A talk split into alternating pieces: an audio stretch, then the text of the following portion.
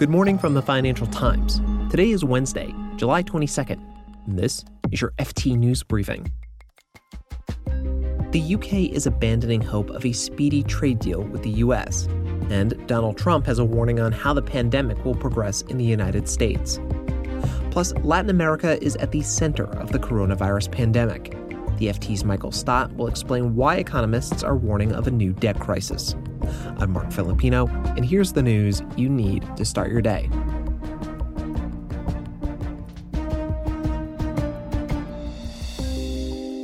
Last year, the British government set out to fast track a trade agreement with the US.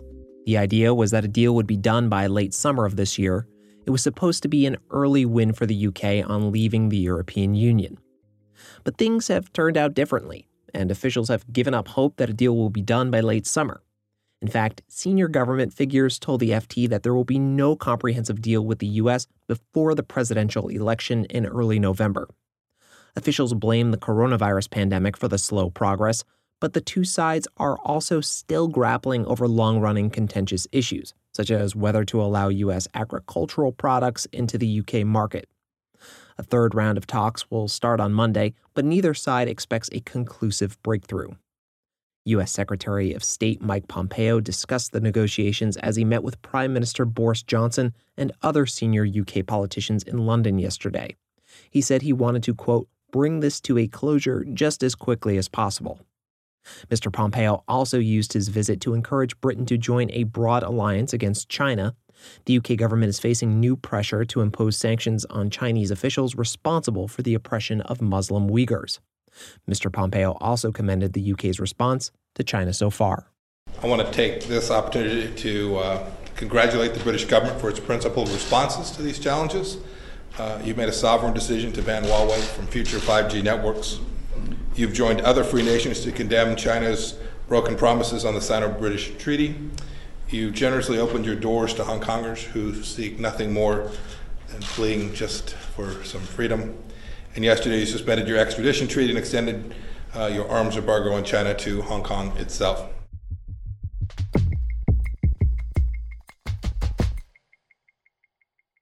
And after a months long hiatus, yesterday Donald Trump's afternoon coronavirus briefings returned and the U.S. president had a somber message for Americans about the pandemic.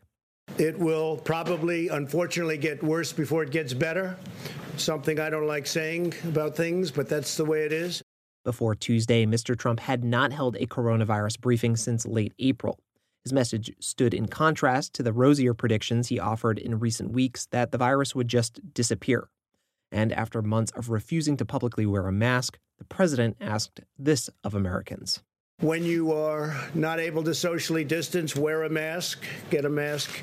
Uh, whether you like the mask or not, uh, they have an impact, they'll have an effect, and we need everything we can get.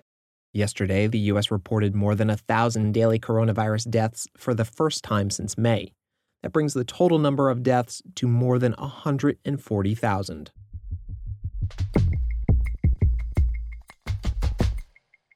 Latin America is at the center of the coronavirus pandemic. The region has suffered some of the worst infection rates and highest death tolls in the world. And there are a few reasons why the outbreak has unfolded this way. One is that it's the world's most urbanized continent. There's a lot of very large cities. That's the FT's Latin America editor, Michael Stott those cities contain a lot of slums and there are quite weak health systems. And then you have the cultural fact of families living together and a lot of informal labor, a lot of people going out every day to earn a living. And that combination of factors has meant that the lockdown measures that were effective in Europe and parts of Asia have proved much harder to enforce in the region, meaning it was much harder to contain the virus. And now, economists warn that the region risks falling into a new debt crisis, even worse than the last big bust of the 1980s. Michael has more. So, Marc, Latin America has a long and troubled history with debt. And the last big Latin America debt crisis was in the 1980s when many of the region's biggest countries couldn't pay. And that ended with a big debt relief program organized by the United States called the Brady Plan that restructured Latin American countries' debts. So that was the last big debt crisis. More recently, the region's been struggling with the fallout from the end of the commodities boom because it's a region full of commodities exporters and they enjoyed a, a, big boom in the first decade of the century when China was buying more of their agricultural exports in particular. And that came to an end around 2012. And so the region came into this coronavirus epidemic in, in bad shape with a lot of pre existing conditions, low growth and high debt. So it was limping, if you like, even before the virus struck. Right. And, and now economists are concerned about whether the pandemic will trigger another Latin American debt crisis. Yes. So what's happened is that Latin America had low growth coming in. It's it had relatively high debt levels by global standards for emerging markets. So it was in a fairly weak condition. Quite a few of the Latin American countries had big fiscal deficits coming in, Brazil in particular. And so they were weak already, and now they've had to spend a great deal more to support their citizens during the pandemic, to increase social spending and medical spending.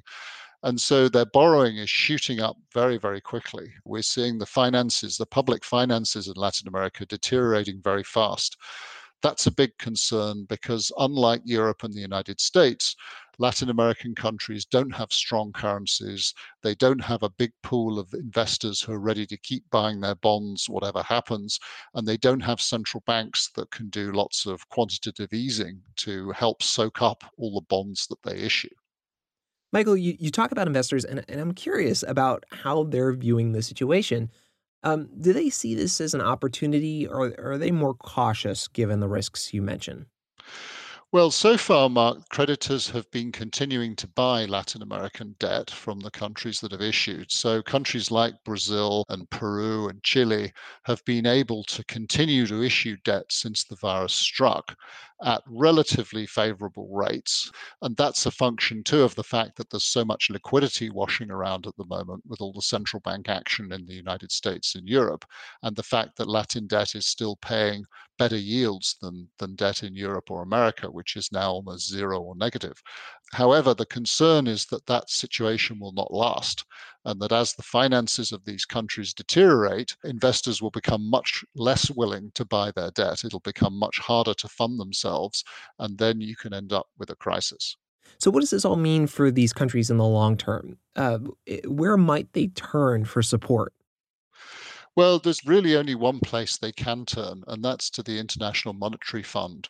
The difficulty here, Marc, is that the IMF is limited in the amount it can lend by the funds it has available. It has, at the moment, it says up to a, a trillion dollars, which sounds like a huge amount of money. But actually, when you look at the funding needs of these countries, that's not enough. So there's a big movement afoot among some of the Latin American countries to try to persuade the IMF to increase the amount of money it has available. The difficulty there is that the United States has blocked that so far, as uh, not willing to countenance an increase in, in IMF resources. And so there's a bit of a stalemate. And the concern is that the fact that at the moment the situation has not become critical means that action is delayed or not taken. And then a year or two down the road, when the debt crisis really hits, the IMF doesn't have the funds it needs to tackle the problem. You can read more on all of these stories at FT.com. This has been your daily FT news briefing. Make sure you check back tomorrow for the latest business news.